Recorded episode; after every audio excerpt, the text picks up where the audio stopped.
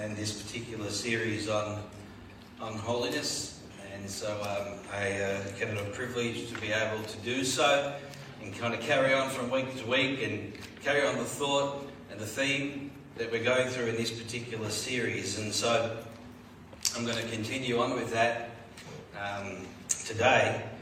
And uh, if you may recall that uh, a couple of weeks ago when I started, we looked at some of, not all because it's a pretty exhaustive topic, but we looked at some of the controversy and confusion that surrounds the doctrine of holiness um, and its practice and how it's practically applied to the Christian life. And so, again, there's various camps and emphases that are made and distinctions and and the, the list goes on. And so, um, and sometimes, uh, like I said, it creates confusion.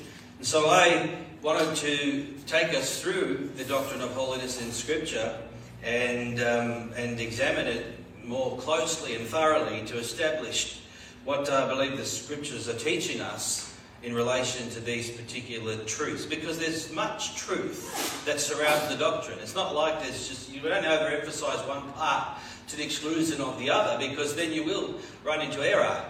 And uh, we've seen that many times. And so it's all about balance, it's all about context, it's all about uh, uh, understanding the, uh, the, the, various truths that surround the doctrine to make it complete and whole and, and, and have a proper application of it to our lives. Last week we looked at, uh, in, you know, so that was more of an introduction. Then last week we looked at the first aspect which dealt with, um, well, if we're going to talk about holiness in, in, relation to the Christian, you have to start with the holiness of God and the sinfulness of men. And so that's what we did. We, we went through uh, some aspects and there, and we established scripturally the fact that God is holy. Amen. And uh, the issue of his holiness is that he is separate now because sin, man is tainted by sin. And sin entered the world and death came in, and all of that has brought about a fracture and a separation, spiritual death, physical death, and all of the things that we understand. And so man is sinful by nature, and God is holy. And that has to be clearly established. And so God is separate from sinners. Man is, uh, uh, as a result of that, he stands condemned before a holy God. He is excluded from the presence of God. That's, that's what the, the Garden of Eden teaches us. That's why God had to remove them and put a flaming sword there. They're destined to eternal damnation, and as a result of that, they cannot save themselves. They cannot. Any uh, attempts uh, to establish our own righteousness, as the Bible teaches us, is an utter futility bears no significance whatsoever. It doesn't even begin to touch upon the righteousness and holiness of God. And so there's nothing man can do to save himself. He can't be justified by the law. We looked at this and touched upon this as well. It'll be reiterated throughout the series. But you can't live according to law and somehow think that you're going to establish your own righteousness and somehow reach a point of acceptance to God where God's going to say, well, now you're qualified. No, no by the works of the law, no flesh will be justified. None. And so, man can do nothing for himself. All efforts are useless and futile. And so, really, when you consider that, it leaves a bit of a, a pretty bleak position, doesn't it? It leaves men in a pretty bleak condition. And that we have, we have sinned against God. All have sinned, fall short of the glory of God. And so there's a dark picture that is painted in the scripture. There is, it is a sad reality you want to call it that. That's why Isaiah, when he, as we looked at last week in the text, when he, when he was confronted with and in the presence of the holiness of God, his first reaction and response was, Woe is me! Woe is me! He saw in the holiness of God, he saw something of himself and he saw his own uncleanness and his own uh, in, in, in iniquity and sin. And so, that's the condition. But you may recall last week, and I highlight this because we did point out, we didn't dwell on it, but we just made the point that, that God sent the seraphim to get live coal from the altar. And he took it in the tongs and he put it onto the onto uh, the lips of Isaiah and uh, on his mouth, and his uh, the Bible says that his iniquity was cleansed, that his iniquity, his sin was purged, and there was a transference of the holiness of God to Isaiah in that moment. And that captures the essence, as you'll see. There's a picture there, and there's a, a type of the gospel and what Christ and what God has done and uh, for us who sit here today and wants to do for all, and that He desires them to be saved and come to a knowledge of the truth. And so, the issue of the transference of God's righteousness, His holiness, is something that we see in Isaiah, it's something that lies at the heart of the gospel of Jesus Christ. In the work of God in redemption and salvation, we're seeing something of this impartation. We're seeing something of this transference, of something of who God is, deposited and, de- and imputed to man. And so, like I said, really, it's, it's the gospel itself. And so I'm going to go, you know, we're going to cover some aspects in the scripture really just uh, central to the gospel message that makes it such good news. You know, you can't have good news if you don't have the bad news. And so the bad news is, is that we're all sin, fallen short of the glory of God, where, where there is a wickedness. I know like people like to think of mankind more highly, you know, like we're good. Well, just because we can do good works doesn't mean that we're good. There's none good. Amen. So the scripture says, not one, none. that rules it out, okay? The people like to talk about mankind that they're inherently good. No, mankind is inherently evil, inherently nature. Yes, we have the capacity to do good in terms of good things, but when it comes to God and the holiness of God, it doesn't even come into the equation.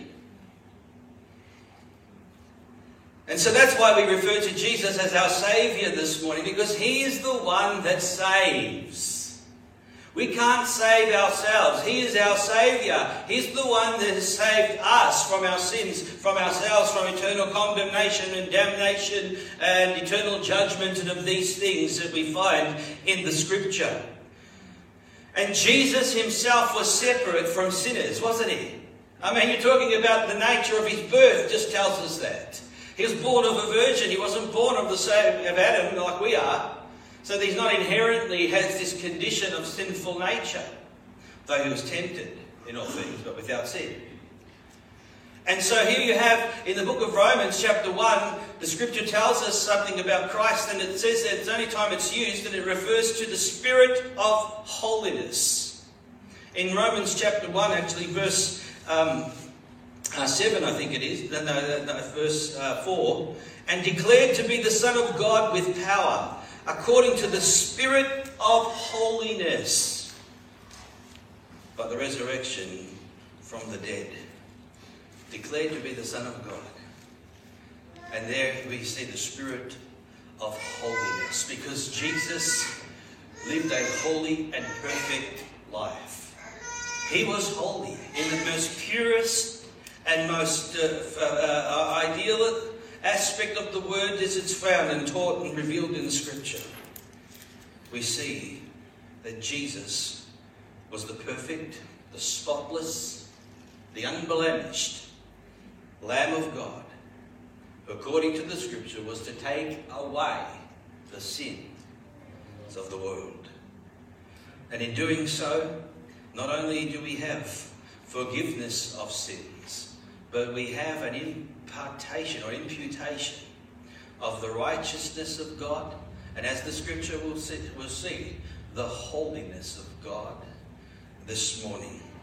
And we'll define that. Well, what does that mean? So let's start with our text. I want to read from Romans 3, familiar portion, verse 21. So the Bible says that now the righteousness of God apart from the law is revealed, being witnessed by the law and by the prophets, even the righteousness of God through faith in Jesus Christ. To all and on all who believe, for there is no difference, for all have sinned and fall short of the glory of God being justified freely by his grace through the redemption that is in Christ Jesus, whom God set forth as a propitiation by his blood through faith to demonstrate his righteousness, because in his forbearance God had passed over the sins that, had, that were previously committed, to demonstrate at the present time his righteousness, that he might be the, that he might be just and the justifier of the one who has faith in Jesus. And so here it has. We've been looking at holiness and we've established that by, by the use of law, you cannot be justified before God. And also, even we've touched upon the fact that even in the Christian life, you can't live amongst, uh, by the way of law in terms of external rules. When you begin to implement that as a means to holiness and as an outward form uh, of externalism, you begin to run into all different problems because the strength of law, uh, the strength of sin is the law. And so, though, uh, so using the law uh, to impose upon an outward rule of life um, is, uh, is, is, is, problematic, and it's uh, something that I've seen and, and we've seen in holiness movements. But putting those things aside, let's just go back to the text here. But now the righteousness of God apart from the law is revealed. And so the righteousness of God apart from the law. So let's shift now and put aside the law. The law has, has done its, uh, has worked its work. The Bible says the law is a schoolmaster to what? To bring us to Christ. So the law now, when it comes to the gospel, when it comes to the message of the cross, when it comes to Christ himself, the law can only chase us so far. It chases us to the cross and to Christ, and once we are found in Him, amen, the law has uh, fulfilled its purpose, and ultimately now it cannot condemn us. Though it does, as the scripture says, make us guilty in uh, uh, uh verse 19. It tells us that all the world may become guilty before God. You know, it's one of the problems with modern Christianity, just as a side note here is that there's, a, there's, this, there's this bent now that everyone sort of, they don't want to make people feel bad. Like, you know, somehow people feel guilt that somehow we just got to somehow, you know, you know, automatically make them feel comfortable. You know, let God deal with man. Let God make them guilty. Let them feel their guilt. Yes. Oh my gosh, Pastor Cat, what are you talking about? Don't be quick to say, oh, it's okay, it's okay. Let, let the Holy Spirit do His work. Convict men of sin. And when He does that, He brings them to Christ, and then they get liberated. Without guilt, justified. Hallelujah. Anyway, let's move on. so, the righteousness of God, apart from the law, is revealed. It was witnessed by the law and by the prophets. So, okay, well, what, how is it attained then? If it's not by the law, how is it attained? Look at verse 22. The righteousness of God through faith in Jesus Christ. There it is, faith. Faith is, the, is, is central to appropriating the righteousness of God here. For the righteousness of God is apart from the law, and it comes through faith in Jesus Christ. Listen, to all and on all who believe, for there's no difference. For all have sinned and fall short of the glory of God. It's the same means. It's always been the same means. Faith has always been the means. But nevertheless, uh, here we have this emphasis now faith in Jesus Christ. That's how a person is justified. The law justifies no one. The law condemns. But, the, but Christ, amen, through faith in his sacrifice, through faith in what he has accomplished on Calvary, through his blood that was shed, and his whole, uh, the whole plan of redemption that is through his death and burial and resurrection, is what establishes us and makes us, as we believe on that work, we are justified before God. That means that we are declared righteous. We are declared innocent. We are being liberated. We are free. We are without guilt. Amen. A few verses, uh, the whole world is to become guilty, and now, a few verses later, in Christ, through faith in Christ, you can be absolutely free from guilt. That's right. And so it's simple because the Bible says the, uh, the righteousness of God through faith in Jesus Christ to all and on all who believe, for there is no difference. For all have sinned and fall short of the glory of God. Listen, verse 24. Being justified freely by his grace. See, this is, this is what the gospel is it's the gospel of grace. We're justified freely by his grace. It's a, it's a gift. Salvation is a gift from God. And it's through the redemption that is in Christ Jesus, whom God set forth as the propitiation or the sacrifice or uh, the atonement. As Brother Coleman was talking about, that word propitiation is clearly associated with some of the things that he was touching upon today. But we're not going to go into that now. But here we see that through grace and through the redemption that is in Jesus Christ and through faith and trusting in Christ's finished work of redemption and what he did, when we believe and we call upon the Lord, the Bible says, we shall be saved. That's the simplicity of Christ. That is the simplicity of the gospel. Now, if man is by nature guilty of sin, and has a sinful nature, how is it that he can partake of the holiness of God this morning? If man is by nature guilty of sin and has a sinful nature, how can he partake of the spirit of holiness that we identified with Christ himself, being of the divine nature that he is, God in the flesh? And so we, we said we, we, we, uh, uh, uh, we must be declared holy. We must be able to be in the presence of God. And we've said from the beginning of this study, and I've said it before, and I want to lay this foundation clear this morning, is we cannot begin to address the issue of holiness in practical living and in the Christian life and, and how to live holy according to the, the scriptures and how that's achieved until we first have this foundation fully set in our hearts. It's so important, it's critical.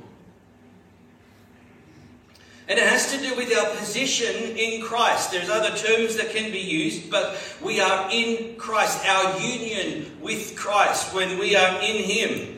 And so now that we, when we are born again, when we are believe on the Lord Jesus Christ, there's a spiritual dynamic uh, uh, that takes place.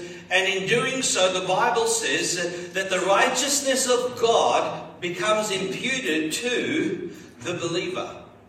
Now, I have to deal with the issue of righteousness before we understand holiness, okay?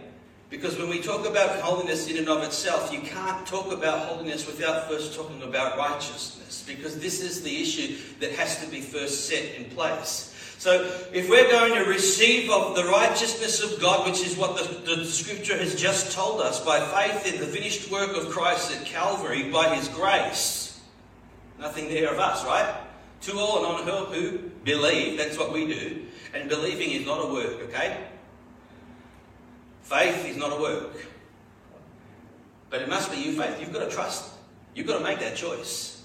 God's not going to make it for you. And so, in doing so, we are then justified before God and our position is now that we, are, we will see this, I'll establish this. We are in Christ and we are, have a righteousness that is trans, transferred or imputed to us. And this kind of establishes the basis of that holiness this morning is in Christ. First and foremost, if we're going to talk about holiness and the doctrine of holiness, and we talk about the holiness of God, and we talk about the holiness of the believer, you must understand your position is this we are holy in Him. We are, there is holiness in Christ first and foremost. It is something that we receive, not something that we achieve. Okay? It's not something that we receive, I mean, so that we achieve of ourselves, but something Christ achieved for us in that He went to the cross and He did all the work. He's the one that laid down his life. He's the one that uh, uh, uh, paid and was a propitiation for our sins. He achieved it, we receive it. It's the simplicity of this. And so remember, we've touched, I think we touched upon last week when we talked about the, holiness of God, and the sinfulness of man, and we looked at the, the temple, the tabernacle and the temple, and we looked at the, the, that veil, that curtain that separated the holy place from the Holy of Holies, which is where God dwelt, in the Holy of Holies. And men could only enter, the high priest could only go in once a year. If he didn't go in according to the pattern and have the blood of the atonement, he would uh, be zapped. And so, here it is Christ is on the cross. He achieved it. He's on the cross, and he says these words It is finished. And the Bible says that the veil of the temple was torn, ripped in two. And you know what that means? The, the holiness of God. Man is now able to approach God, or, or even more, God is now able to approach man. Okay? And that's really what this is. And that veil has been torn. And so now there's something about the holiness of God that is accessible. And this is what we see taught in the scriptures. So if we go to 2 Corinthians chapter 5 verse 21, there's a familiar portion of scripture there that says these words, that uh, for God made him who knew no sin to be sin for us, that we might become the righteousness of God in him. That's the transaction. Jesus bore our sin on Calvary. And in doing so, there was a transference. He took our sin and he transferred us unto us the righteousness of God that we have when we are in him. We are found in Christ. You see, this is this is wonderful. And so this is really accomplished by what God has done for us. And when, I, when we think about just justification, having been imputed and declared righteous before God, having right standing with God, being justified by faith, as the scripture says, and Cole read it this morning. All of these things make for the glorious wonders and truth that surround the gems that surround the gospel of Jesus Christ. But I want to focus us a little bit further on what this all means and represents. You know, Peter, in his epistle, he uses a particular phrase it's found in 2 Peter chapter 1, verse 4. And um, I won't read the whole te- uh, scripture there of the, of the verse, but he actually says in chapter 1, verse 4, that, um, well, actually, he says, We've been given exceedingly great and precious promises, that through these you may be partakers of the divine nature. Think about that for a moment. Partakers of the divine nature. I want you to ponder that for a moment because if God is holy and men are sinful and separated, but then in the gospel we are redeemed, we are restored, we are now we are in right standing with God, we've been justified by faith through grace, we've appropriated these things, the right we're, de- we're declared righteous now in the presence of God. And the Bible says we have become partakers of the divine nature. Now we're beginning to touch upon holiness. We've become partakers of the divine nature, something that was totally foreign to us. We were not, uh, we were of Adam, not of Christ before. And so this is very significant. And so, again, this goes back how do we become partakers of the divine nature? Well, through the gospel of salvation. And two, I want to make an emphasis of this because we've spoken about believing and on all who believe, and that is the simplicity of the gospel. But that it has to be in conjunction with this. You must be born again. Okay? Because when one truly believes, and I use that word deliberately, there is a born again experience. That's the whole emphasis. Because if you're going to become a partaker of the divine nature that is holy, and now the veil is torn, we have access, then we have, the Bible's clear, we have to be born again. And that's why Jesus taught it. He said, That which is born of the flesh is flesh. But that which is born of the Spirit is spirit. And so there's many, uh, again, John chapter 1, uh, verse uh, 12. Uh, to those he gave the right to become the children of God. To those who were not born according to the will of men, of the flesh, but those who were born of the will of God or born of God. And so this is important.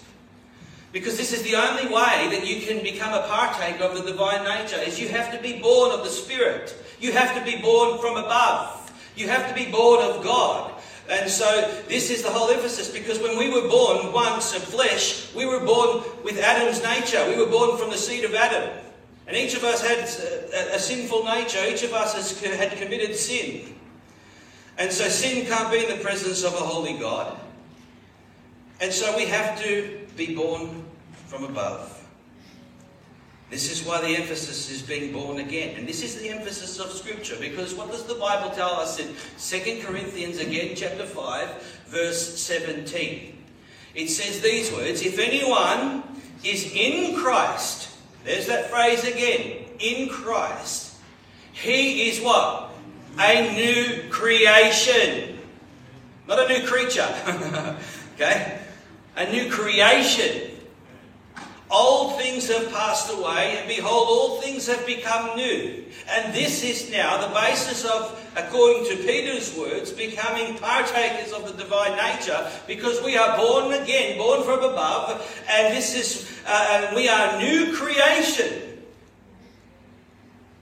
And that is now where we become partakers of the holiness of God, because God is holy. So if we're going to be uh, uh, in Him, then we too uh, uh, must be holy. And this is what we will find the Scripture is teaching us. You see, Paul the Apostle went to great lengths to protect and emphasize this truth, especially when he contended with those Judaizers, those that wanted to impose the law in the book of Galatians as a rule of life. And they were talking about having to keep the law of Moses and the need to be circumcised for the believer. And they wanted to impose certain aspects of the law, and Paul said, absolutely not. And then he closes his epistle to the Galatians and he makes this point he says these words. Let me read it to you. Galatians 6, verse 15. For in Christ, Jesus, again, there's the word, in Christ Jesus, there is neither circumcision nor uncircumcision. It, it avails nothing but a new creation. That's what it's about. It's about a new creation. Paul's not interested in the law. He's not interested in the law of Moses. He's not interested in laying any burdens upon the Gentiles to somehow uh, gain acceptance with God. He says this is the only condition. This is the most important factor is a new creation. And that is what the gospel is. That's what salvation is. That's what, when we say believe on the Lord Jesus Christ and be saved, that is encompassed in the fact that you must be born again. You must be a new creation. Otherwise, you cannot be a partaker of the divine nature. See, that is a pretty profound thought, isn't it? But do you know that that's the foundation of the gospel? I mean, Paul would write in Colossians chapter 1, verse 27, and he says these words. He talks about the riches of the glory of our inheritance in salvation. because it the riches, the glory of our inheritance in Christ Jesus. And you know what he says it is? Christ in you. Think about that for a moment. Christ in you. You see, Christ couldn't be in any of us if this issue of being imputed with the righteousness of God through the blood of the cross and through the redemption that's in Christ and the grace of God. Everything, the work of salvation that He has done, and that we believe and are born of God. And now all of a sudden we become partakers of the divine nature. And listen to this Christ in me. Wow. That, so that's why the Bible teaches us that we are what? The temple of the Holy Spirit. The temple. We are a temple. And so, therefore, it can only be a holy temple. And it's a temple that has been uh, imputed with the righteousness of God and partakers of the Spirit of holiness. And now we are holy before Him positionally in Christ Jesus. Nothing we did. What a glorious gospel we're talking about here. It's, it's phenomenal when we consider it. It's not just my sins are forgiven. Yes, absolutely, that's, that's, that, that is fundamental to our transgressions being dealt with. But the gospel goes far beyond that. The inheritance is much more than forgiveness.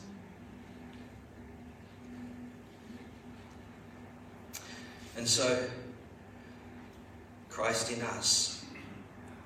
You know, it's interesting because this issue of, of holiness, being with Christ in us, being God being separate us being separate to God, it goes to the heart of why we are to live the way we live. You know, because it's interesting. We won't go into it in detail now, but Paul will write to the Corinthians and he'll tell them that they are to uh, present their spirit and their body as holy to God in the way that they live and conduct themselves. In fact, he's talking specifically about their bodies, not just the spirit. But this is all later. But he says you're doing that. You are required to do that and commanded to do that on what basis? Because your body and your spirit are God's. And your body and your spirit, being one part of the one, are the temple of the Holy Spirit who is in you. So if we are holy positionally in Christ, then how much more are we required to live a holy life? And that's what Paul is going to emphasize throughout the scriptures. And, but again, how is that achieved? That's important, but we'll get to that in our series. But I'm just, again, throwing these things out. So, like I said before, we've emphasized the issue of the righteousness of God because we have to in order to understand holiness. See, God is the justifier, the scripture says. God is the justifier of the one who has faith in Jesus. So the question I want to put to us this morning is what is holiness in Christ? What is holiness? We're touching upon it, we're emphasizing and illustrating it. How did we define it? Define it. What is holiness in Christ? So this is important because when we look at the word holiness and we read the Bible and depending on what translations and so forth that you read, it's interesting to note that the word holy when it's found in the New Testament and the way it comes from a same Greek word that we find trans another. Well, the root word of this is, is a, a Greek word which is also translated in Scripture as sanctification. So sometimes when we read the Bible, in fact, when the new, in the Revised Version, where the King James Bible was revised and kind of you know tweaked a little bit to improve it, they uh, they translated the word holiness as sanctification. Because holiness in principle is sanctification, or to be sanctified. And this is important for us to understand. Again, uh, when we, before we look at anything that's external, before we consider anything that's outward, you must understand the inward uh, factor and the inward dimension. So we're talking about holiness is translated as sanctification. They come from the same Greek word. And so let's look at this in the scripture for, in just a moment, but let me read to you 1 Corinthians chapter 1, verse 30. So I said to you before, before I read I said to you before that salvation is God's work and holiness is God's work. We don't achieve it, not something that we can uh, achieve in, in of our own, through our own effort. It's something that God does. It is this separation this holiness is, is the initiative that God has taken and that what God has done. So in 1 Corinthians chapter 1, verse 30, but of him you are in Christ Jesus, who became for us wisdom from God and righteousness. So we've already looked at righteousness, right? The righteousness of God that's imputed to us. And sanctification. Or in other words, and holiness. So he became for us holiness. We're partakers of his holiness. We are sanctified. And so, again, when we look at the word sanctification, you may recall we, we made the emphasis that in its primary meaning, Hebrew and in the Greek, it, it deals with the issue of separation. Separation. And so here we're dealing with the fact that we have been separated unto God. Because God is holy, and we now are partakers of that holiness and the Spirit of holiness, and we have now been separated by God, not ourselves. This is not something that we do. This is positional. Now God has placed us and taken us, and He has become unto us our sanctification, our holiness. That's what the Scripture is telling us. It's in Christ. And this is why this is critical for us to understand it. It's something that's based on the virtue of grace alone. In fact, you know, we talk, we use the word saints. It's the same Greek word that's being used. So when we talk about sanctification, saints, and holiness, that comes from the same Greek word in, uh, that is uh, being used in, to interpret each of these. And so it's interesting because according to the Catholic do- uh, doc- doctrine, what's a saint? Someone that worked, right? Someone through works has attained and achieved uh, sainthood, you know. And so this is totally at odds and undermines the whole biblical doctrine of sanctification and holiness. And what it is to be a saint. Paul would write to the, the Romans in Romans chapter 1 and in verse 7, and he says to them, uh, To all who are in Rome, beloved of God, called to be what? Saints. I am a saint. The moment I was born again, the moment I became a new creation in Christ Jesus, I was separated to God. I am called to be a saint, and that word saint, sanctification has to deal with separation. It means holy, separated, a most holy thing. And that's what we are, amen. And that's something that God has accomplished, not us. God did that. And He had to do that as part of us imputing His righteousness and declaring us holy in His presence. He separated us unto Himself. So let's look at this a little bit further. Turn with me to the book of Ephesians, chapter 1. A couple of scriptures I want to conclude with, so just. But Paul would emphasize this, and so in Roman, sorry, Ephesians chapter 1. I'm not going to go through it in depth, but I want to just emphasize it. Verse, verse 3, he says, Blessed be the God and Father of our Lord Jesus Christ, who has blessed us with every spiritual blessing in the heavenly places in Christ. That's where God's placed us, He separated us. Just as He chose us in Him before the foundation of the world, that we should what? Be holy and without blame before Him in love. You see, God chose us in Him in Christ before the foundation of the world. And so, for those that would believe, we were in God's foreknowledge and in His predetermined purpose. Not that you would be predetermined to be saved, but in His predetermined purpose of those that would be saved, that they would be declared. God had chosen that this is what's going to happen, and this is uh, uh, that they would uh, be holy and without blame before Him in love. You see, that word be holy and without blame. Again, separated. It's the same, that holy comes from the same Greek word. And without blame, unblemished, spotless, faultless. I mean, that, I mean, we're not, we're, you know, let's, let's be honest, we're not that. But in Him we are. Because we are partakers of the divine nature. We are holy in Him, and we have the righteousness of God imputed to us. That's why we rejoice with joy inexpressible and full of glory. And so, and again, he, Paul would write in verse 5 having um, predestined us to adoption as sons by Jesus Christ to himself, according to his good pleasure, to the praise of the glory of his grace by which he made us accepted in the beloved. He made us accepted in the beloved by what? His grace. That's, right. That's it. Nothing we did. We didn't add one iota to this process. It was all God's work. And He made us holy and without blame before Him in love. Something that is unattainable by man, but provided by God. Turn with me to Colossians chapter 1, verse 19. Colossians chapter 1. Again, it's a re emphasis of this, but I want to consider it because this is the another spot in the scripture that we find it.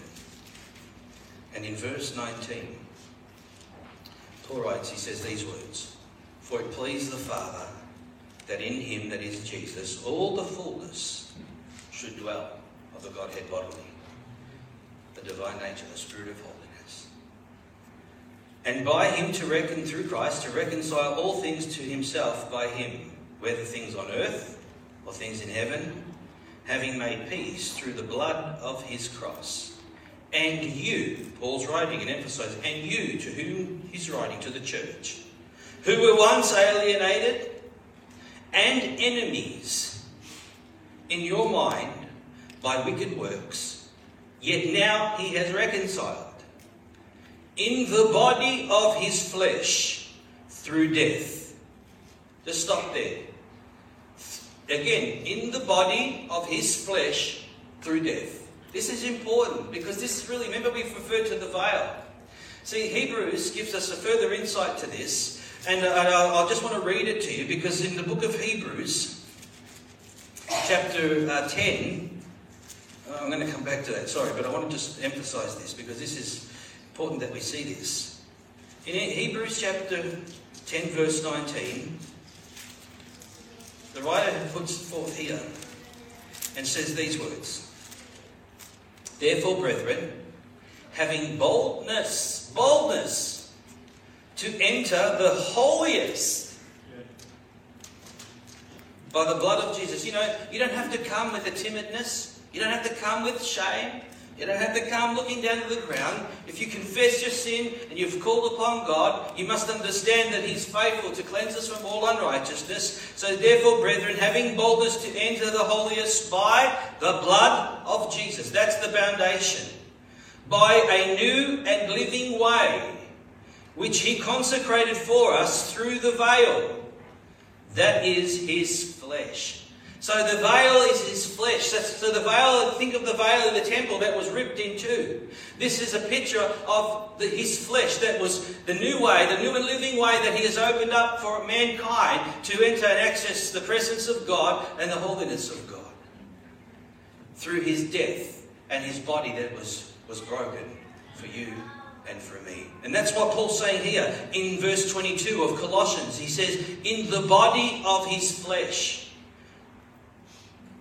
through death. That's how he accomplished what's about we're about to read. To present you holy. To present you holy. He did that. And that's why he said it is finished and the veil rent in two, because his flesh had, had, had, had sacri- been sacrificed, had been offered up for sin. And in doing so now, he paved the way for you and I to be presented to God and to be declared holy. And, look at verse 22, and blameless and above reproach in his sight. That's phenomenal, church. We deserve to. He just says we were alienated and we were enemies of God by our wicked works. We deserved hell. And yet, God, through Christ, through His grace and through the sacrifice, He did all that. And through His flesh, having suffered at the cross and, and so forth, He then paved the way for us to be declared holy and presented perfect and blameless in His sight. Thank God that we're talking about the holiness of Christ this morning. And we are in Him. And so when we talk about holiness, you must talk about it first and foremost in this context. If you move if you if you neglect this as a foundation, you will fail to live according to a, life that is pleasing to God and to live a life of holiness. You have to understand this position first. Now, can I read something else? I, I whether I was going to touch upon this, but I'm going to because it's the next verse. But I have to, because if I deliberately avoid it, it would be wrong of me. But I, it's there. And so, and I, and I read it, and it says, if indeed you continue in the faith. Now, this is important. Grounded and steadfast, and are not moved away from the hope of the gospel which you heard, which was preached to every creature under heaven, of which I, Paul, became a minister. There's no doubt that the Bible is, uh, from the onset, the Bible teaches us eternal security. The Bible is clear in our emphasis that the work of salvation, our position. We've just touched upon it. That's what Paul's emphasizing in his writing here in the previous verses that they're holy on the merit of Christ. But then he makes this statement where he says in verse 20 that if indeed you continue in the faith. Now, I had to think about this, and I've studied it, and I've prayed over this scripture many times for obvious reasons. And I've read some of the commentators and the commentaries that try and deal with this, and the gymnastics that people go, uh, go to. Is, I, I just, I can't. You must take the scripture at face value. Amen. You must just interpret it the way that it is being interpreted. I know you have to, there's context, and we want to establish that context, and we must weigh scripture against scripture and so forth. But the clear understanding here is Paul is emphasizing if you indeed continue in the faith. And it seems that there's to be it's a condition there, that word if. It just kind of throws things out. And so people try and maneuver around it to try and make it uh, say something or mean something that it doesn't appear to be saying. Uh, in my study of it, in my simplest terminology and understanding, but you see, it's there. And it's interesting because, like I said, there's the gymnastics that go with it. And there was one commentator I read, and he, he, he said this. He wanted to try and be honest with the scripture to one point, but then he went ahead and he, he interpreted. This was, these are reputable men. I use their commentaries sometimes, not all the time, but sometimes to, to read up on things. And so, obviously, dealing with such a topic, I want to see what they've all got to say. And uh, he said, he says these words. He says, since there are those who cannot accept the simple meaning of the words written here, because if you look at it in its most simplest meaning, attempts are made to circumvent it. And this is what he goes on to say. He says, the Spirit of God has seen fit to put in many of these so-called if passages. So-called if passages. So he's saying if doesn't mean if. It's a so-called, though, in case you didn't pick it up. And this is where I think we have a dishonesty with the text. Because the Spirit of, he says the Spirit of God has seen fit to put many of these so-called if passages in the Word of God in order to challenge all who profess the name of Jesus Christ as to the reality of their profession. Well, that's, there's, a, there's an element of truth to that. I don't discount that. But he says we would not want to say anything that might dull the sharp edge of these passages. But he just did. he just did. I wouldn't want to do anything but, you know, those so called if, pas- if words. Well, we've got to deal with it in its context, and Paul is writing to the Christians. He's just told them about their eternal security, and he's not seeking to undermine it either. In fact, it's got nothing, in, in, what he says, if indeed you continue in the faith, in the definite article, he's not talking about works. He's not talking about um, um, uh, earning your salvation. He's not talking about works and trying to maintain your salvation. It's got nothing to do with what Paul's referring to. He's simply saying that you continue in the faith. And this is really important, continuing in the faith, because you can turn this, if anyone turns, Hebrews deals with this, um, the sin of unbelief. If anyone turns back, my soul has no pleasure in him. There is something about uh, faith and unbelief. These are the critical issues. It's not whether or not you, you know, if I sin, am I going to lose my salvation? That's not the question we should be asking. And that's not what the scripture is implying or saying. He's saying, I'm just a simple man. If indeed you continue in the faith. And I've read some things from credible uh, Bible uh, commentators that I esteem far greater than myself, mind you. And I just cannot bring myself to accept and see some of the things and the gymnastics that they play with this particular scripture. Now, I'm, I'm, i say that because if I ignored it, I felt I wouldn't be doing the right thing this morning. But it's there. But it's not there to try and make you insecure. It's not there to try and, you know, lay a thread. It's there to re-emphasize the fact that in Him we are holy. We have this privileged position of being in Christ. And in Him we have a whole inheritance, we have eternal security, we have everything that has been bestowed upon us. We are holy. Holiness is in Christ this morning. And so,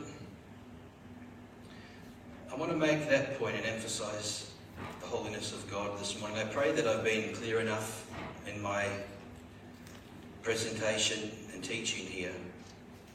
But the foundation of holiness is in Christ. It's through our union with God. The Bible speaks about the fact that we have entered into His rest. You know, when you when you when you believe on the Lord Jesus Christ and you are saved and you are that's it. You rest in the finished work of Christ. That's the problem, is that people don't enter into that rest. They feel as though they've got to somehow do more, achieve more, or please God more. No, Christ did it all. And you must now appropriate by faith at that rest that is in Christ, in the finished work. It's the gospel of our salvation. I'm holy in Him. I'm a saint. I am saved. I have an assurance. I'm righteous. Through the righteousness of Christ, I'm born again, I'm a new creation. And so, in light of all of that, I pray that our understanding of holiness in Christ is understood this morning. Let's pray. Father, we just bless your name. We just bless the wonderful and glorious name of Jesus Christ. Yes, Lord. We thank you, Lord, that you are a holy God.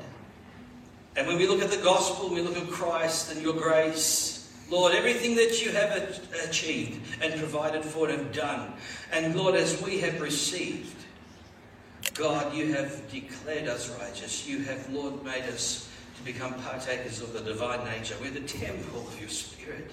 We are holy. You have separated us unto yourself. We are saints because you have made us so and declared us so. And in doing so, Lord, by your precious blood, through your death, the veil that was torn, the, the, the, blood, the flesh of Christ, the body of Christ that was, was beaten and hung upon Calvary's cross. We thank you, Father, for such a great salvation. In Jesus' name we pray. Amen. Amen. God bless you.